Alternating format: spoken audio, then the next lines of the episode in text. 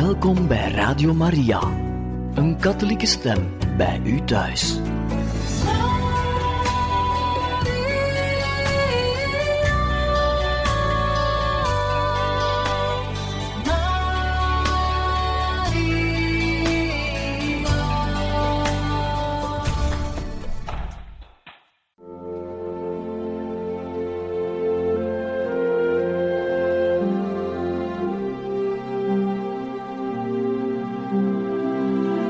Beste luisteraars van Radio Maria, welkom bij het programma Catechismus. Een overweging bij de geloofschat van de kerk.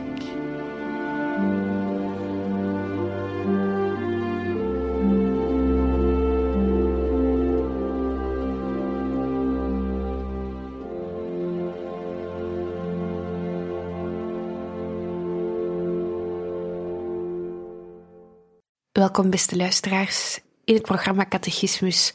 U kan vandaag verder luisteren naar een catechese-reeks over zending vanuit de Heilige Schrift, gebracht door Salvatoriaan Pater Michel Coppin. Vandaag spreekt hij ons over de profeet Elia. Beste luisteraars, vandaag zetten wij onze reeks verder, waarbij wij proberen een bijbelse grondslag te vinden van de zendingsgeschiedenis van de verschillende figuren uit het Oude Testament, deze van Jezus, deze van apostelen, die uiteindelijk ook onze zending is. Een christen is wezenlijk een gezonde iemand. En vandaag willen we het hebben over de zending van de grote profeet Elia. Maar laten wij beginnen met een bedevaartspsalm. Hoe lief is mij uw woning, Heer der hemelmachten. Mijn ziel verlangt en hunkert naar uw heiligdom. Mijn hart en heel mijn wezen gaan juichend uit naar u, de God die leeft. Want zelfs de mussen vinden wel hun schuilplaats, de zwaluwen een nestje voor hun broed. Voor mij is dat uw altaar, Heer der hemelmachten, mijn koning en mijn God. Gelukkig zij die wonen in uw huis, o Heer, die u daar altijd mogen prijzen. Gelukkig die op u mag steunen, wanneer hij aan zijn bedevaart begint.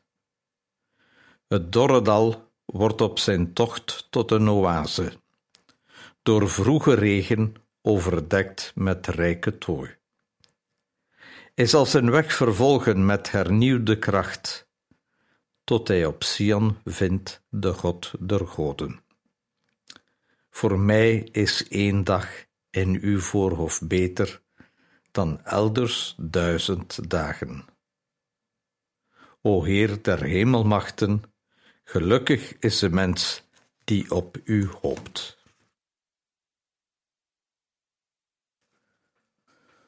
Zoals ik reeds zei, willen we het vandaag hebben over de grote profeet Elia. De profeet Elia is voor de Joden wel de voornaamste profeet. En wij christenen hebben misschien door de lezingen veel meer contact met profeten zoals Jesaja of Jeremia. Maar voor de Joden is Elia de grootste. Samen met Mozes is de profeet Elia een van de twee grote gestalten van het Joodse geloof. Lucas zal in zijn evangelie Jezus voorstellen als de nieuwe Elia. De naam Elia is en bevat een programma. Elia is de afkorting van Eli of vertaald naar onze taal: Mijn God is de Heer, of Yahweh is God. We moeten hem situeren in de negende eeuw, onder het bewind van Agab. En Agab is met Isabel, dochter van de koning van Tyrus, gehuwd. Dit huwelijk weet hij weet bij te dragen tot de welvaart van Israël. Maar Isabel brengt haar, goden, de Baals, die natuurgoden zijn, en profeten mee. En dat heeft tot gevolg dat het volk van God zowel Yahweh als de god Baal zal aanbidden. We zien dat Elia het volk uitnodigt om een duidelijke keuze te maken.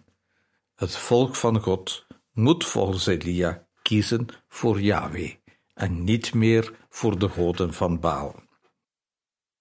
Hij is de man die Yahweh als zijn enige Heer erkent. De Heer is zijn enige koning. Heel zijn leven stemt hij op hem af. Alleen Yahweh, de God van Israël, is de levende God. Alleen op hem kan men vertrouwen. Het is Yahweh en geen ander die met zijn volk meetrekt en hen in hun nood bijstaat. Alle andere goden zijn menselijke maaksels. Op hen bouwen, op natuurkrachten, op vruchtbaarheidsrieten of op menselijke machten is bouwen op zand, niet op rotsgrond.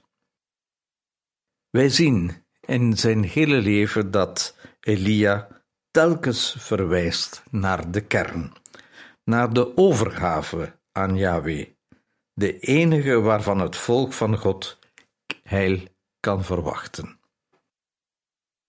Elia is degene die Yahweh centraal stelt, die Yahweh, Yahweh in al zijn macht en al zijn grootheid tegenover alle andere soorten godsdiensten of natuurdiensten uh, stelt. Hem moeten ze benaderen, tot hem moeten ze zich richten. Als een vuur in dienst van de Heer bindt Elia een strijd aan tegen de Fenicische god Baal. En hij doet dat omdat de verering van Yahweh dreigde verloren te gaan. Het is alsof het volk van God meer vertrouwen heeft in de natuurgoden dan in hun eigen onzichtbare God. Elia gaat naar koning Agab en kondigt hem een periode van droogte en onvruchtbaarheid aan. Zo worden reeds in de eerste vers van het Elia-verhaal de levende Yahweh tegenover de Canaanitische vruchtbaarheidsgod Baal geplaatst. Ondanks het feit dat Yahweh zich over het offer van zijn volk ontfermt, ondanks het feit dat er bij het offer aan Baal niks geschiet, en ondanks het feit dat er 450 Baalprofeten afgeslacht worden, weet Elia het volk van God niet te overtuigen zich aan een God, Yahweh, te binden. Met dramatische beelden wordt duidelijk gemaakt dat Baal het leven belooft, maar de dood brengt, en dat God de dood overwint en het leven brengt. De vreemde godsbeelden moeten verbrijzeld worden om de ene ware God te vinden, de God die met zijn volk op stap wil gaan, Yahweh, die de God van zijn volk wil zijn. Het gevolg van het laten afslachten van de 450 Baalprofeten is dat koningin Isabel aan Elia laat weten dat ze hem zal doden. En we zien dat Elia op de vlucht slaat en hij valt in een diepe depressie. Hij vlucht naar de woestijn en wil er zich laten verhongeren. Meer nog, wil hij zijn profetenopdracht niet meer op zich nemen. Een engel van God wekt hem en laat hem eten en drinken. Het is het eigen voedsel van God, die hem weer op de been moet brengen. En we zien dat Elia warempel weer opstaat. Hij vrijst uit een donkere, depressieve periode van totale ontmoediging.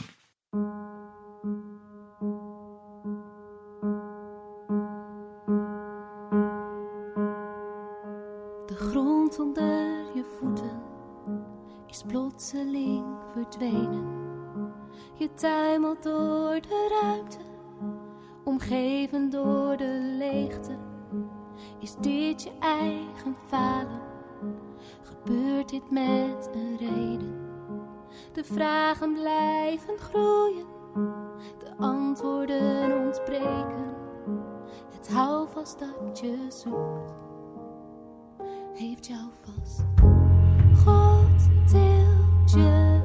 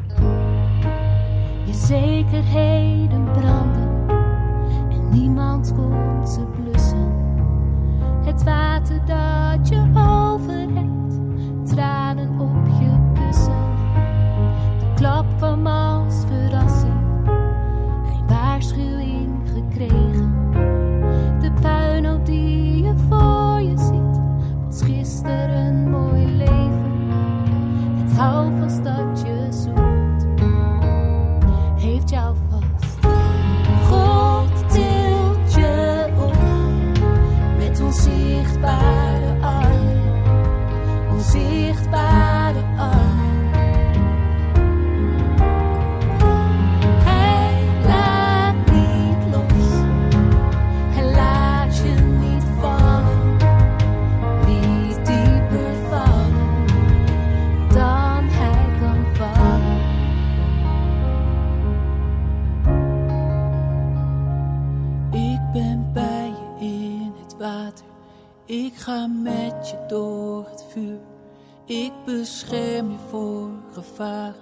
Ik blijf bij je in de buurt.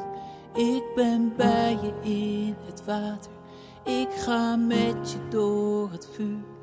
Ik bescherm je voor gevaar. Ik blijf bij je in de buurt. Ik ben bij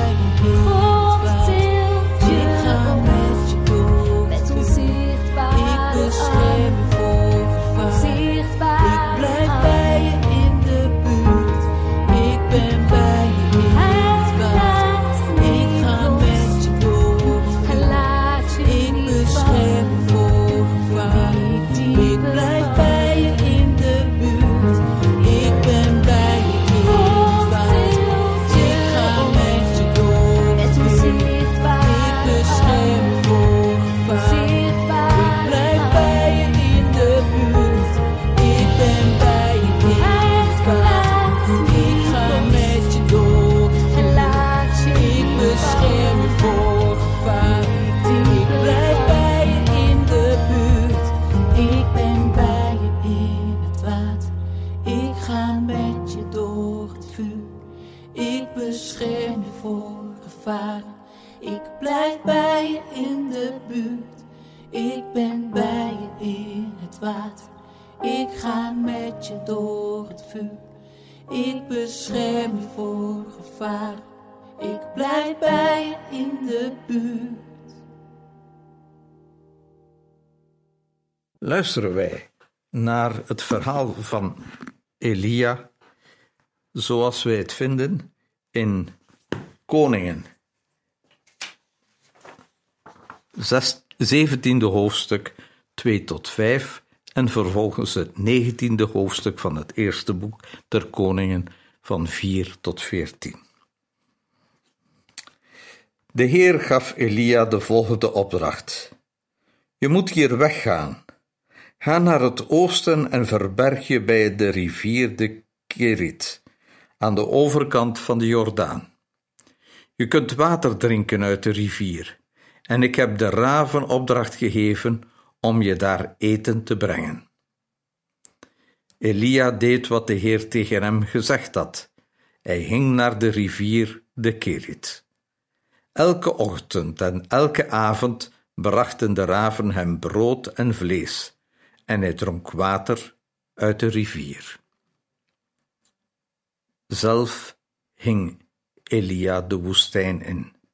Nadat Elia een hele dag gelopen had, hing hij onder een struik zitten. Daar vroeg hij aan God of hij mocht sterven. Hij zei: Heer, het is genoeg geweest. Laat mij maar doodgaan. Ik ben het niet waard om nog langer te leven. Elia ging liggen en viel onder de struik in slaap. Maar toen kwam er een engel, die raakte Elia aan en zei: Sta op en eet wat. Toen Elia opkeek, zag hij naast zich een vers brood en een kruik met water. Hij at van het brood en dronk van het water. Daarna ging hij weer liggen. Maar de engel van de Heer kwam terug. Hij raakte hem opnieuw aan en zei: Sta op en eet wat, anders heb je niet genoeg kracht om verder te lopen. Toen stond Elia op, hij at en hij dronk. Dat gaf hem genoeg kracht om in veertig dagen en veertig nachten naar de berg Horeb te lopen, de berg van God. Daar ging hij in een grot liggen slapen. De volgende ochtend begon de Heer tegen hem te spreken en zei: Waarom ben je hier, Elia? Elia antwoordde: Heer, machtige God, ik heb met al mijn kracht voor u gevochten, maar de Israëlieten blijven ontrouw aan u. Ze hebben uw altaren verwoest en uw profeten gedood. Ik ben de enige die nog overgebleven is, en nu willen ze ook mij doden. De Heer zei tot tegen Elia: Kom naar buiten, ga op de berg staan om mij te ontmoeten. Toen kwam de Heer voorbij. Het begon met een zware storm. Het waaide zo hard dat de berg begon te schudden en de rotsen openscheurden. Maar de Heer was niet in de storm. Na de storm kwam er een aardbeving, maar daarin was ook de Heer niet te zien. Na de aardbeving kwam er een vuur, maar de Heer was ook niet in het vuur. Na het vuur klonk er alleen het zachte zuizen van de stilte. Toen Elia dat hoorde, deed hij zijn mantel voor zijn gezicht. Hij liep naar buiten en ging voor de opening van de grot staan. Daar hoorde hij een stem die zei: Waarom ben je hier, Elia?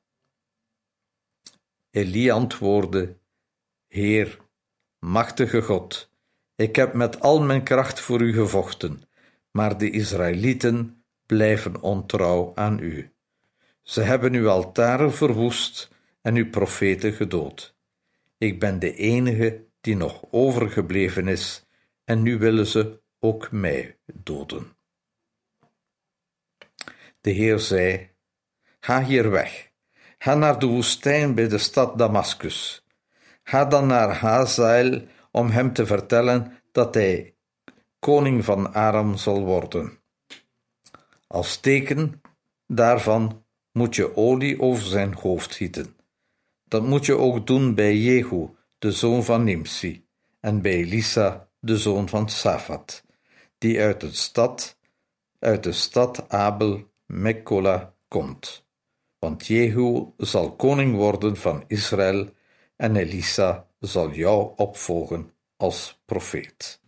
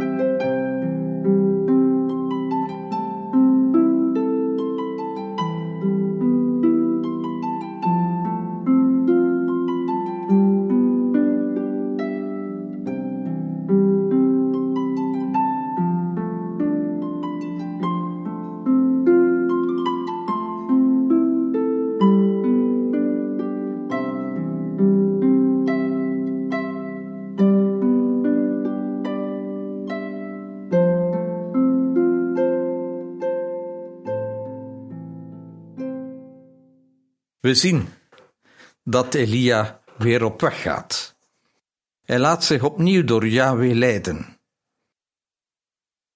Hij krijgt een nieuwe zending en hij gaat deze met vreugde tegemoet.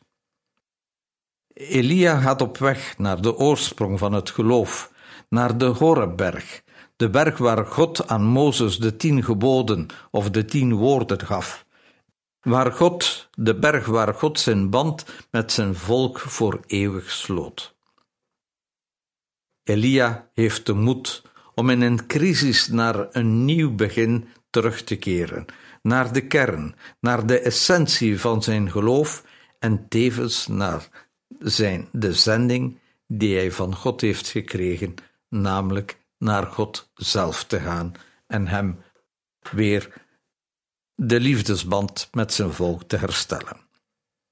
De Heer stelt hem een wezenlijke vraag: Waarom ben je hier? Waarom verberg je je voor mij?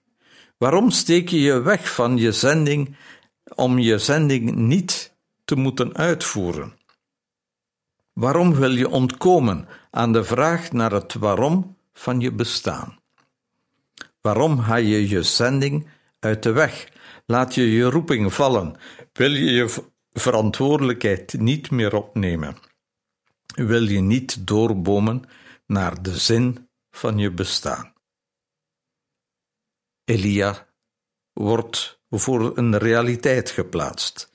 Hij wordt geconfronteerd met zijn ontgoocheling. En hij wordt gevraagd deze ontgoocheling links te laten om nieuwe moed te vinden, want God heeft hem nodig om hem een nieuwe zending te geven. Is het niet God die de roeping van elke mens, van elke gemeenschap, van elk volk bepaalt? Het initiatief komt steeds vanuit God. En de persoon die hij roept, krijgt de kans, al dan niet op zijn oproep, op zijn oproep om gezonden te worden, al dan niet in te gaan. Het is de oorspronkelijke roeping van Elia om God binnen zijn volk aanwezig te stellen. Maar hij is ontgoocheld. Het volk wil niet luisteren. Het volk wil zijn eigen richting gaan. Het volk wil zich gemakkelijkheidshalve binden aan natuurgoden. En God verwacht van Elia dat hij een profeet is die de band van het volk met hun God weet te herstellen. Maar Elia vindt geen medewerking. Hij botst zelfs op een afwezig, afwijzing en een weerstand en laat zijn taak uiteindelijk in de steek. Hij probeert zijn verantwoordelijkheid, zijn zending te ontvluchten. God moet het dan maar voor zichzelf oplossen, denkt hij, maar niet meer met hem. Hij heeft zijn best gedaan, alles lijkt mislukt, nu moeten de anderen het maar doen, hij heeft er genoeg van. Eigenlijk is het antwoord van Elia geheel en al op zichzelf gericht en niet op God. Elia laat ontgoocheling de hoofdtoon geven en van daaruit wil hij stoppen. Maar God heeft andere plannen met hem. Hij verdedigt zich door de klemtoon te leggen hoe hij zelf wel actief geweest is. Hij was een en al actieve inzet en geen enkele inspanning was hem te veel. Hij heeft gestreden en gevochten, maar hij lijkt blijkbaar verloren te hebben. Zijn reactie is niet meer en niet minder een reactie van groot zelfbeklag. Waarom moest juist hem dit over, allemaal overkomen? Waarom is deze, deze misprijzing van Yahweh hem te beurt gevallen? Hij die zo voor Yahweh opkwam, hij die probeerde het volk opnieuw enthousiast te maken om zijn band met God te hernieuwen. Hij lijkt de grote mislukkeling te zijn. En hij keert Hij verbergt zich voor God. Hij verbergt zich voor het volk. Hij wil nog van God, nog van het volk, nog iets te weten hebben. Het is een pijnlijk moment voor deze man.